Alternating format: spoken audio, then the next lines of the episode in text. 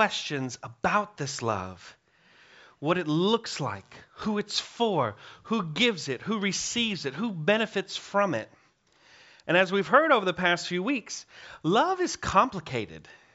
God's love is complicated. And it is in this Epiphany season where Jesus begins to reveal this love in who He is, and who God is, and who they are with each other, and who we are with them, and who we might be with each other, that we get drawn into this divine mystery. And we learn that we too have a role to play, that we are involved in this holy and complex relationship of love. Complicated, in fact, might be an understatement. And I say that because it's even more than just general complexity. That can be sorted. But there is no one strand we can grab onto that will unravel the mystery of God's love. Because we're essentially pulling information from many different narratives, written by many different people who have all kinds of agendas and goals. And it's all in our attempt to discern who God is, what God is about, what God is doing. And it's not only complicated and complex, but it's confusing. And it's confusing because it can also be unclear. It's important for me that you hear that. The revelation of God's love, as revealed to us through Scripture, can be complicated, confusing, and unclear. And this morning, get ready for this. I told you, I warned you. This complexity, confusion, and lack of clarity is compounded. So, all that alliteration? All right, great. Compounded by just the sheer volume of information that is handed to us. Even though we're still pretty close to the beginning of the story of Jesus, both scripturally, liturgically, chronologically, by the time we're reading through chapters 2, 3, and 4 of each of the Gospels, there's just this vast amount of information to take in before everything begins to funnel towards the cross. So bear with me. I'm going to attempt to reach across Scripture this morning just to set the scene for what's happening. And in an attempt to maintain some semblance of chronological order, we're going to come back to Christmas. We just had Christmas December. We're not that far removed. We're still Epiphany. So we're at Christmas only to find that to get from Christmas to where we are today, there's a whole lot of blank space. Between Jesus' birth and baptism, Scripture is at best unclear. At some point, his family returned from their refuge in Egypt. The Gospel of Matthew tells us that after a dream, Joseph brought his wife and child back to the land of Israel and settled in the district of Galilee in the small town of Nazareth. Luke's Gospel tells us about Jesus' family traveling down to Jerusalem for Passover every year.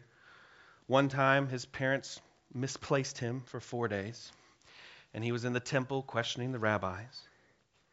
But from all of this and those two stories, we continue with the understanding that Jesus probably had a childhood of some sort, probably had neighbors, friends, a job, all the other relational interactions that would be expected and necessary for a young Jewish man of that time. He knew people. It's not a revelation. People knew him. Luke tells us that uh, Jesus increased in wisdom and in years, and in both divine and human favor, i.e., he grew up. So suddenly, it's 30 years later. Jesus is, I would assume, 30, 31, somewhere in there.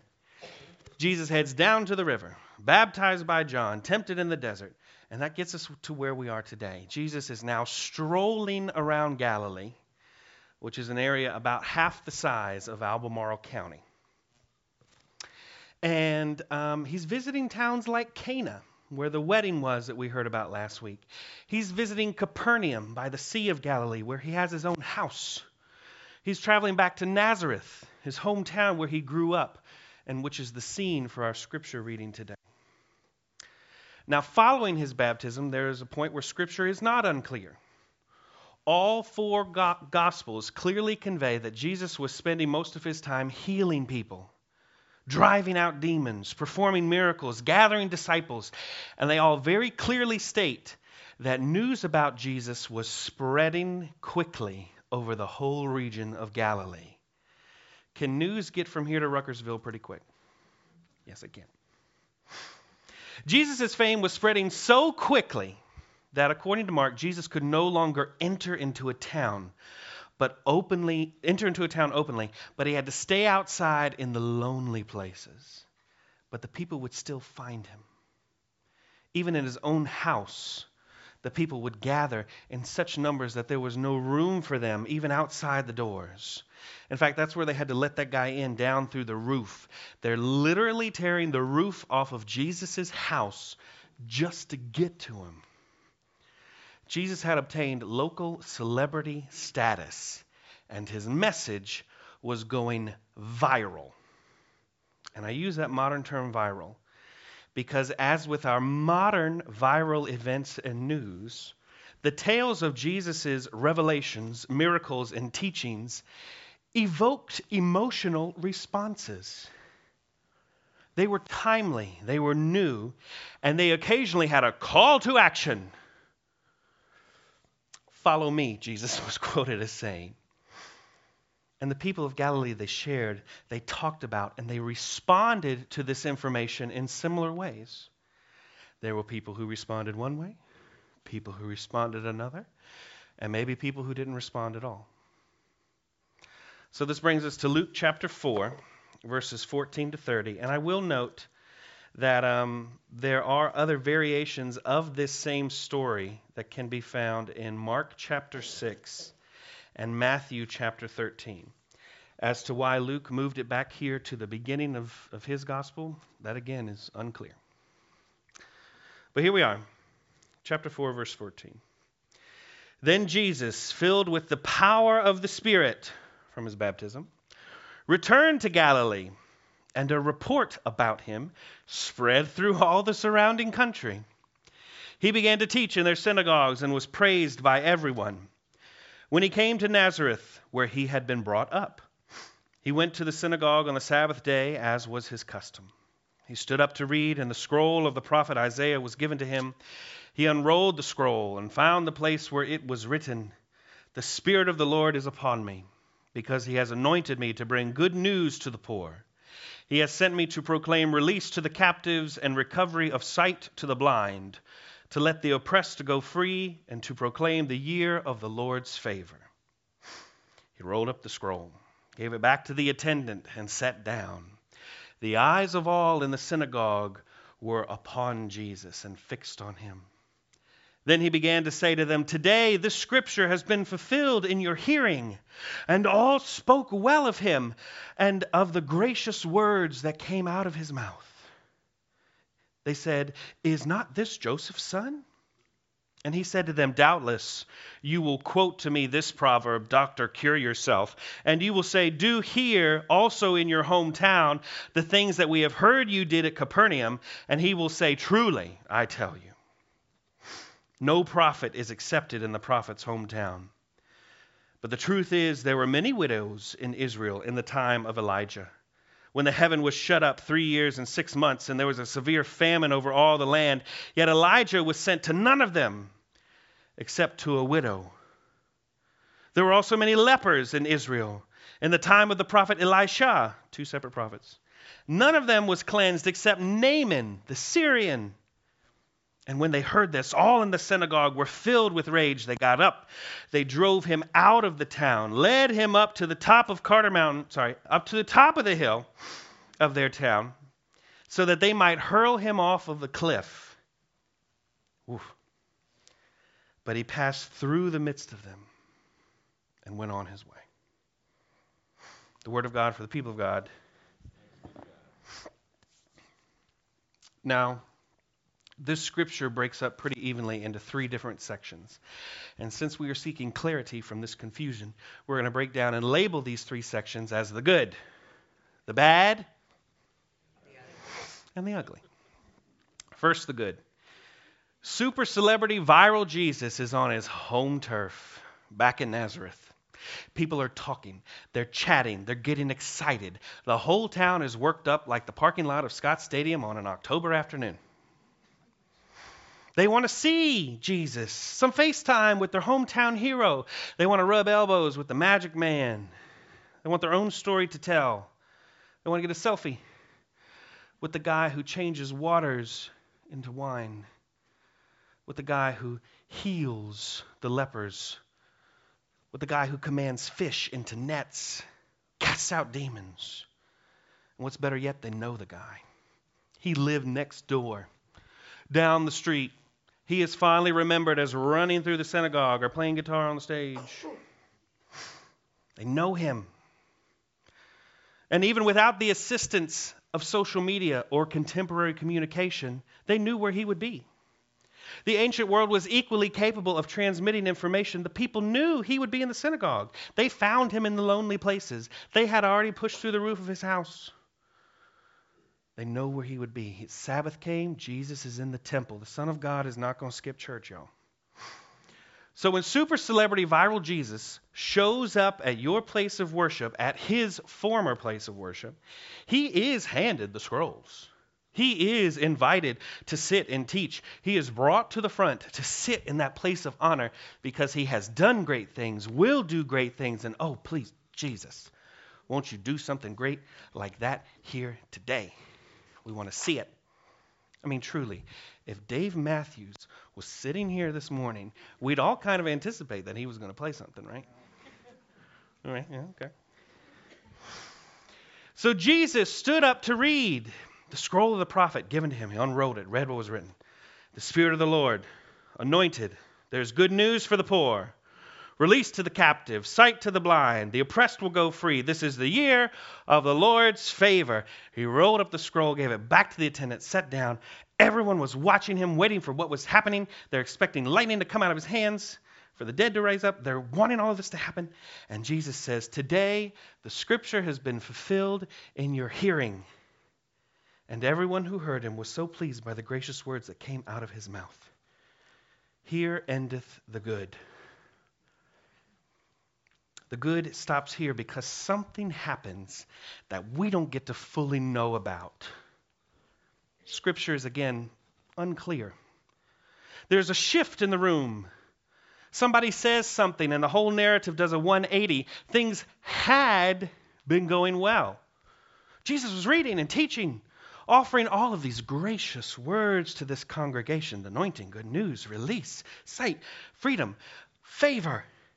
This is all sounding really great. Surely this must be a precursor to something amazing, powerful, and miraculous because Scripture apparently is being fulfilled simply by our being here and hearing it. So something good is coming. Let's just get on with it, Jesus. You know us, we know you. Let's get some water jugs out here so this guy can bless them. We're ready for that, all right? Anybody who needs a demon cast out can be over here on the right. Over here on the left, we'll have uh, illnesses and other assorted skin rashes. Um, come on, Jesus, we're ready. We can do this. Do the same stuff that you did in Capernaum. That's what we want. That's why we're here. The people of Nazareth had heard about that. They wanted to be healed and helped. They came to church that day ready to consume, to receive blessings to receive the benefit of Christ's presence, his healing and miracles, if he can help people in other towns, surely he's going to help people in his own town. After all, he knows us. So we're more important. We deserve it. We've known you for so long, Jesus. Come on, you're Joseph's kid. You're the kid who was always questioning the rabbis. I was your babysitter for three years. You came to my cousin's wedding. I was in Capernaum. I saw it. You're the kid that never really learned to swim. See, they've had their coffee. They got that joke a little bit. 8:30 was like, hmm. "Come on, you know us, Jesus." But this is the season of epiphany. And Jesus is not in this for his own edification. Jesus is not just Joseph's son. In fact, he's not Joseph's son at all. Jesus is the Son of God.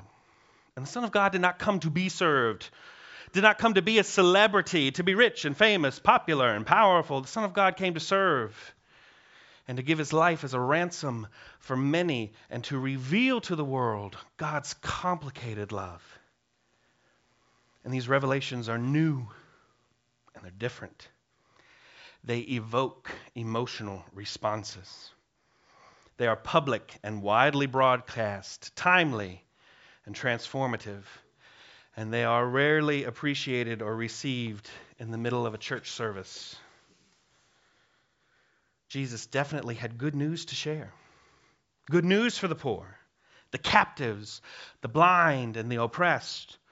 But what the congregants in Nazareth had missed was that Jesus had said the prophecy of Isaiah was fulfilled in their hearing, not in their consuming or receiving. The good news they had heard was not for them, at least not on this day. And that's a pretty hard pill for a bunch of church people to swallow. I am, of course, referring solely to this congregation in Nazareth from about 2,000 years ago. But just for fun, who here counts themselves among the poor? I hear you, Ricky. Who here currently lives in captivity? Who among us is blind? And are there any who are oppressed? This news is for you, Ricky. Jesus said, Listen, y'all, truly. I understand that you all want or need something today. But when there were great needs in Israel, when there was famine and illness throughout the whole nation, God didn't send the prophets to their own people, to the people who already knew God. God sent them out to the Gentiles, to the widow at Zarephath and Naaman, who was from Syria. Dr. Ruth Ann Reese, who's the professor of New Testament at Asbury Theological Seminary, explains that of all of the stories about these two famous prophets, Jesus picks two about a ministry to people who were not part of Israel. Ministry done on behalf of those who were not part of the hometown crowd. And the implication here is that Jesus, like those prophets, has a ministry that is directed at those beyond their borders. He has a ministry that makes it clear that he will not be a prophet who serves special interests, but that he is a messenger of good news for the whole world, but especially the vulnerable. Jesus says, You knowing me and me knowing you, that's important. It's important because you are fulfilling Scripture by hearing this. But Scripture is not fulfilled by your consumption or your exploitation of this relationship. The people who know God, who love God, who have a relationship with God, do not receive special treatment from God. Thanks be to God. Amen. And when those words were said, things turned ugly. When the people heard this, all in the synagogue were filled with rage. The same people who had sought his favor, who had arrived at the temple with joy and anticipation, who recounted to their friends and family all of the, oh, I knew him when stories. They got up and they drove Jesus out of the town, led him to the brow of the hill on which their town was built, so that they might hurl him off of a cliff. Again, this is just chapter 4. When Jesus proclaimed good news to the poor, the captive, and the oppressed, he revealed something about who he is, who God is, and how God, as we heard, has arranged the body. Jesus said Isaiah's prophecy has been fulfilled, that release, freedom, and healing were coming. And this sounded like good news to the Nazarenes, but only if that release, freedom, and healing was for them. In this revelation from Jesus, we learn that God's love is not dependent on, nor does it cater to, proximity or knowledge of God. We learn that God does not separate economics from spirituality. And in the end, Jesus' former neighbors, friends, and community were unable to accept this new teaching. They were unable to accept that God's love extended beyond their borders, that they would have to change their attitudes towards outsiders, towards people who were not them, people who were different than them, and the people they routinely excluded. And so these people, without any regard to the temple they were in, the worship service they were having, or the holy day that it was, they rose up and with great anger and fear, and without any legal process of justice, and in the most atrocious and brutish manner, attempted to kill Jesus. But Luke's gospel tells us that he passed through the midst of them and went on his way. And this single line of scripture is the worst part of the whole thing. Matthew and Mark don't include the whole cliff scene in their narratives, but here it is as part of our holy text, so we need to wrestle with this for a minute. Because the words and actions of these people were so offensive and loathsome that God incarnate miraculously stopped their assault and walked right past them. These people responded to the gospel of Jesus in such a negative manner that Jesus cut himself off from their awareness of him. Did he walk past them or through them? Were they hypnotized, dumbfounded? Did, did Jesus turn invisible? We don't know. But we do know that they had sinned to the point of disconnecting themselves from the visible and tangible person of Jesus the Christ. And that, my sisters and brothers, is a deeply disturbing and troubling concept. It's ugly. To think that our actions, our choices, and our rejection of Christ's teaching might somehow disconnect us from our awareness of Him that we, like the Nazarenes, could be so filled with selfish anger about our own perceived personal loss that Jesus would simply pass through our midst unnoticed. It's not only ugly, but it's scary.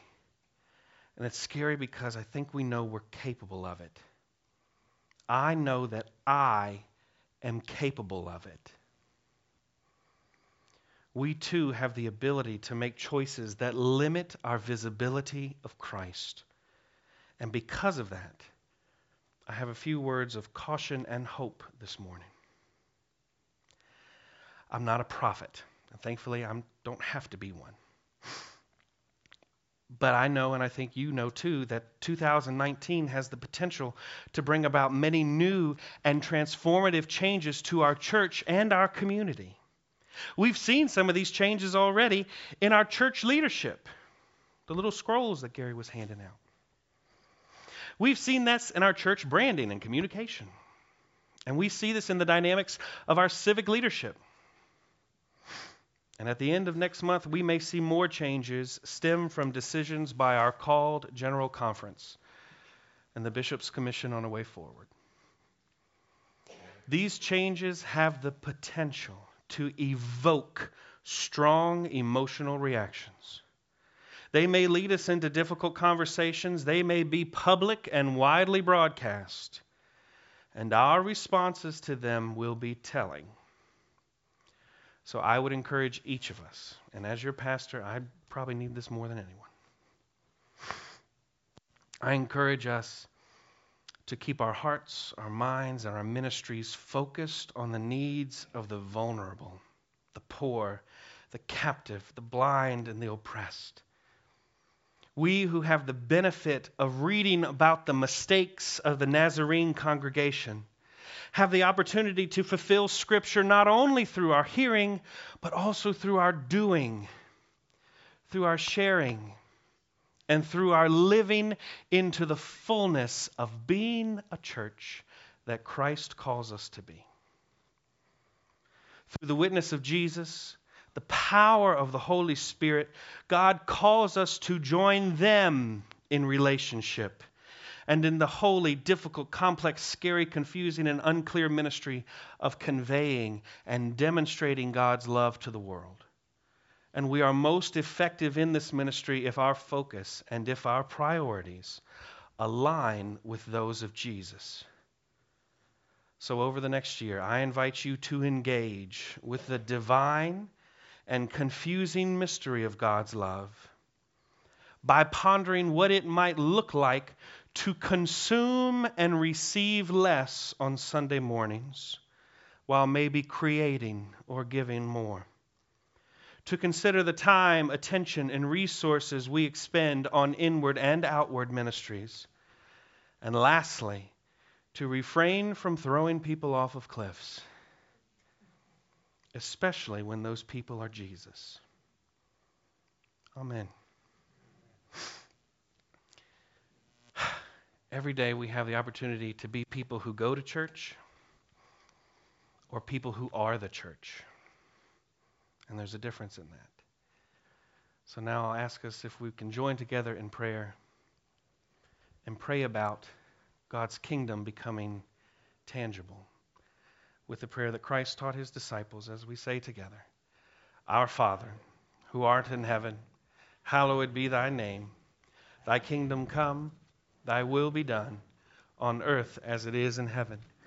Give us this day our daily bread, and forgive us our trespasses, as we forgive those who trespass against us.